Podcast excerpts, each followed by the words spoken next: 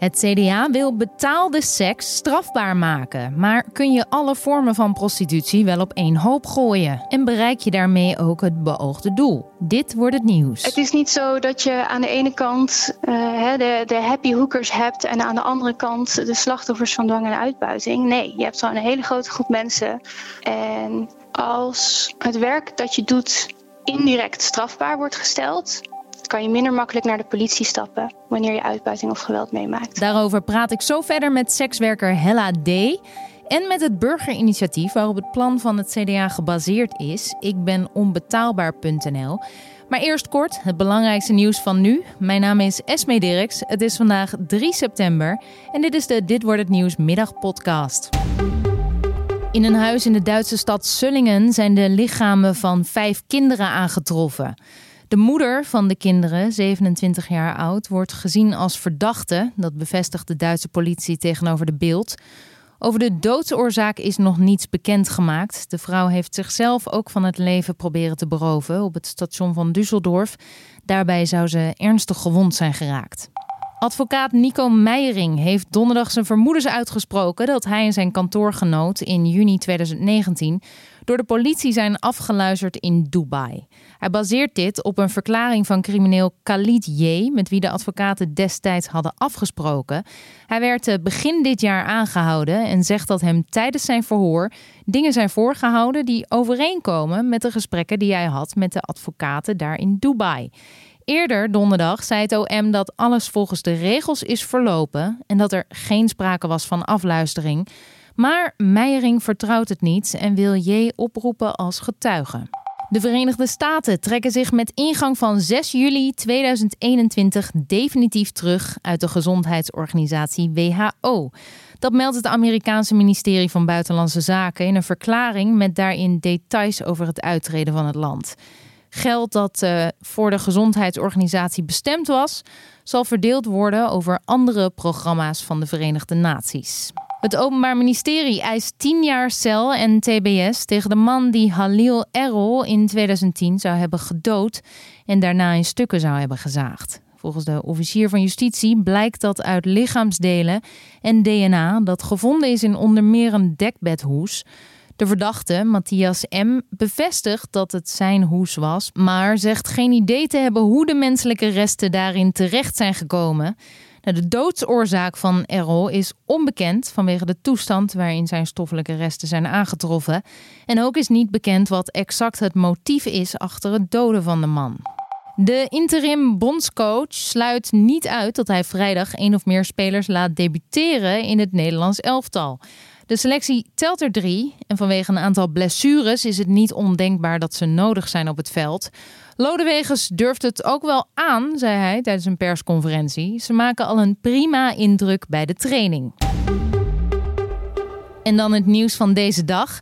Het CDA wil dat er een einde komt aan prostitutie in ons land. Volgens de partij past het niet meer in de moderne tijd waarin we leven. En daarom pleit ze voor een verbod op betalen voor seks. Andere partijen staan uh, op zich achter het plan om misstanden in de prostitutie aan te pakken. Daar staan al wat zaken over in het uh, regeerakkoord. Maar het CDA wil nog een stapje verder gaan en dient vandaag een motie in waarin het kabinet gevraagd wordt te onderzoeken wat er voor nodig is om dat kopen van seks strafbaar te stellen. Luister maar even naar de jongerenbeweging Expose, waar het plan van het CDA op gebaseerd is. Die uh, organisatie ziet in het Zweedse model een oplossing ook in ons land. Uh, het Zweedse model, dat uh, wordt ook wel het gelijkheidsmodel genoemd. Dat is een, een, beleid voor prostitutie waarbij de sekskoper, dus de voornamelijk man die seks koopt, uh, strafbaar wordt. En de vrouw die seks verkoopt, zijn meestal vrouwen of transpersonen, die zijn niet strafbaar. En waarom hebben ze dat daar 20 jaar geleden ingevoerd?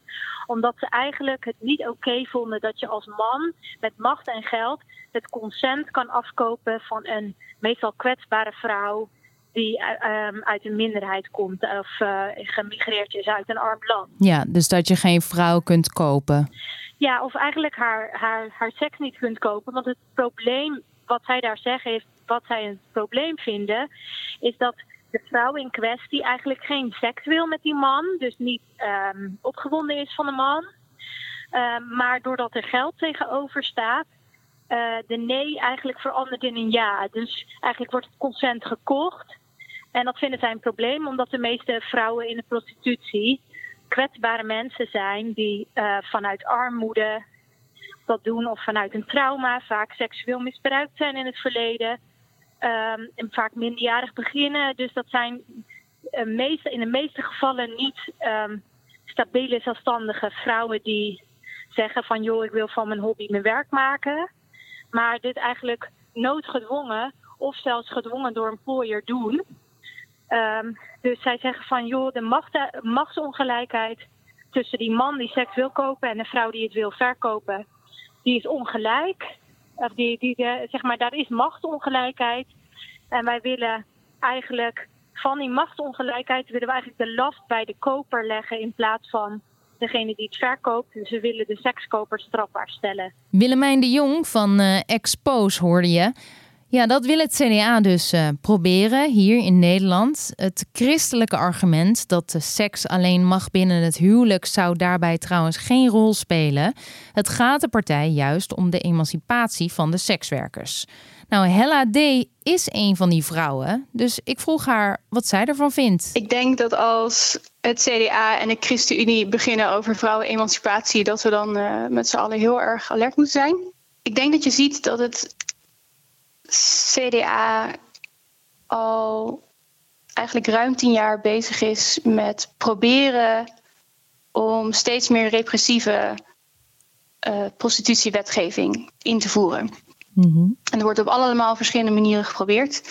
Uh, en het is natuurlijk de 21ste eeuw, dus gewoon heel hard roepen: we vinden prostitutie immoreel en daarom moet het zoveel mogelijk verboden worden nou ja, dat is, dat, dat is niet meer zo van deze tijd om dat te roepen. Dus wordt het op een andere manier geprobeerd. Oké, ja, want het CDA zegt nu uh, juist met dit plan te komen omdat prostitutie niet zou passen in de moderne tijd. Um, maar jij zegt eigenlijk, het CDA is erachter gekomen dat hun uh, waarden niet meer passen bij de moderne tijd. En, uh... Inderdaad, het is dezelfde boodschap in een modern jasje. Um, ik denk als je kijkt naar hoe, uh, hoe we het nu geregeld hebben rond prostitutie in Nederland. Is, is het eigenlijk het is een beetje vlees nog vis. Het is, uh, we zeggen dat we het hebben gelegaliseerd, maar eigenlijk is het meestal verboden. Uh, tenzij je een aantal heel moeilijk te verkrijgen vergunningen hebt. Het wordt heel ingewikkeld gemaakt. Er zit heel veel politiehandhaving op. Um, het is heel moeilijk om in Nederland te werken als prostituee. Um, en het is heel moeilijk om je werk te doen zoals andere werkende mensen dat doen. Uh, waarom wordt hier niet naar geluisterd door de partijen in de politiek? Waarom is het zo moeilijk om, om gehoord te worden, denk je? Ik denk dat er nog heel veel stigma ligt op prostitutie en sekswerk. Um, ik denk dat het ook te maken heeft met het feit dat sekswerk veel wordt gedaan door mensen die ook behoren tot andere gemarginaliseerde groepen. Um, we vinden seks nog steeds heel erg eng. Ja, want um, er, er zit natuurlijk, er gaat een, een gedachte achter schuil, hè, van um, het is niet goed om een, om een, of tenminste, het principe waar het uit voortkomt, eh, gaat over de waarde van het menselijk lichaam, de integriteit ervan. Het ene idee van dat je lichaam onbetaalbaar is. Um, wat betekenen die dingen voor jou? Nou ja, ten eerste, natuurlijk ben ik, is mijn lichaam onbetaalbaar. Ik verkoop mijn lichaam ook niet. Hè. Ik, nee, mijn lichaam is van mij. Weet je, er is een discussie te voeren over, over lichamelijke integriteit en um, agency, autonomie, zelfverwerkelijking, al, al dat soort dingen. Maar eigenlijk vind ik dat niet zo interessant. Wat ik interessant vind is welke wetgeving houdt mensen nou veilig? Hm. De, de, de, arbeidersbewegingen hebben niet voor, niet voor niets voor arbeidsrecht gestreden. Um, dus meer erkenning voor het, het beroep dan prostituee. Ja, Ja. ja. En want um, er is natuurlijk een discussie over. Uh, ja, er, er, is een, er is een verschil. Er zijn vrouwen die kiezen voor dit beroep. Uh, er zijn vrouwen die gedwongen worden tot dit beroep. Um, hoe kun je dan die misstanden oplossen? Want die, die misstanden die vinden, lijkt mij, ergens plaats tussen die twee groepen in. Hoe zie jij dat? Het is niet zo dat je aan de ene kant uh, een stel uh, uh, de, de happy hookers hebt en aan de andere kant de slachtoffers van dwang en uitbuiting. Nee, je hebt zo'n hele grote groep mensen, waaronder veel arme vrouwen, waaronder veel mensen vanuit gemarginaliseerde groepen um, een, een bestaan voor zichzelf proberen op te bouwen. En als het werk dat je doet indirect strafbaar wordt gesteld, kan je minder makkelijk naar de politie stappen wanneer je uitbuiting of geweld meemaakt. En kijk, de, en wanneer, dwang is natuurlijk een heel moeilijke term. Hè? Hebben we het over uh, uh, economische dwang, zoals het CDA wel eens noemt. Nou ja, ik werk ook vanuit economische dwang. Ik heb ook geld nodig. Als we het hebben over iemand die structureel wordt verkracht, dan hebben, we niet meer, dan hebben we het inderdaad niet over werk. Dan hebben we het over geweld. Ja. Als je in een situatie zit waarin wat je doet mogelijk wordt gezien als strafbaar, dan kan je ook dan minder makkelijk naar de politie. Mm Ja. Snap je? Dus, dus, dus wat willen de vrouwen die jij spreekt en jij zelf eigenlijk van de politiek? Gelijke behandeling. Gelijke behandeling. En dan ten opzichte van andere werkenden in Nederland? Als het gaat om de meeste mensen, uh, dan denk ik dat we een soort uh, een, een, een, behoefte hebben als maatschappij om mensen te beschermen, met name om vrouwen te beschermen. Um, maar dat we daarbij dan, dan vaak vergeten dat um, vrouwen ook volwassen mensen zijn die zelf het beste weten wat ze nodig hebben. Ja, ja die niet per se tegen zichzelf in bescherming hoeven te worden genomen, maar. Precies. Ja. En ik denk overigens wel dat daar verandering in komt. En dat hoewel uh, prostitutie zeker niet een, uh, een branche is waar iedereen zich in thuis voelt, um, dat het wel werk is dat sommige mensen wel heel veel brengt. Um, ja, um, een van de, van de Kamerleden van het CDA zei dan: um, Ja, we doen alsof prostitutie normaal is. We doen alsof het normaal werk is. Maar dat is het niet. Het is niet normaal. Prostituees zijn net mensen. met dezelfde behoeften als andere mensen. Um, en we hebben dezelfde beschermingen nodig als andere mensen. Uh, en die hebben we nu niet. En dat betekent dat we inderdaad een hoop ellende meemaken. Het, het laatste dat we, dat we moeten doen als we mensen willen beschermen tegen uitbuiting en tegen geweld. En ik spreek hier ook heel erg uit, uit eigen ervaring. Is mensen criminaliseren. Mm. En dat is een hele enge, conservatieve ontwikkeling die, uh, die je denk ik ziet nu. Je hoorde sekswerker Hella D. Zij is ook oprichter van het Dutch Emergency Fund voor prostituees die door de coronacrisis in financiële nood zijn gekomen. Ja, en uh, die zorgen die zij uit, heb ik nog even neergelegd bij Willemijn de Jong van Expose, die je eerder ook al hoorde. Uh, ik kan me dat wel voorstellen dat iemand die uh, zegt een sterke zelfstandige sekswerker te zijn, waar er best wel weinig van zijn in de prostitutiebranche. Uh, dat is ook wel belangrijk om erbij te zeggen. Dat hij daar bang voor is. Um, maar wat je ziet in Zweden, wat er is gebeurd sinds die wetgeving, is dat de mensenhandel en de prostitutiebranche veel kleiner is geworden. Mensenhandelaren vinden het lastig om vrouwen naar een land te verhandelen waar het kopen van seks uh, en het verhandelen van mensen en pooier zijn verboden is. Uh, dus de markt wordt wel kleiner. Er zullen inderdaad minder sekskopers zijn. En dat is indirect natuurlijk voor um, uh, iemand in de prostitutie. Uh, kan dat vervelend zijn als die op zoek is naar klanten. Alleen wij geloven dus dat het eigenlijk een goed idee is om die prostitutie zo klein mogelijk te maken. Omdat er zoveel geweld is in de prostitutie, zoveel uitbuiting. En omdat de meeste mensen eigenlijk niet in de prostitutie willen zitten, maar naar ons land worden gebracht, doordat er hier een markt voor is. Dus het is eigenlijk ook een beetje een, vraag- en aanbod kwestie. Uh, en in, uh, in, in Zweden en Noorwegen en ook Frankrijk, waar dat is ingevoerd, er zitten in meer landen ingevoerd, uh, Noord-Ierland, IJsland. Um, eerlijk gezegd, meest, meestal landen die beter zijn geëmancipeerd, hoger op de lijst van emancipatie staan dan Nederland.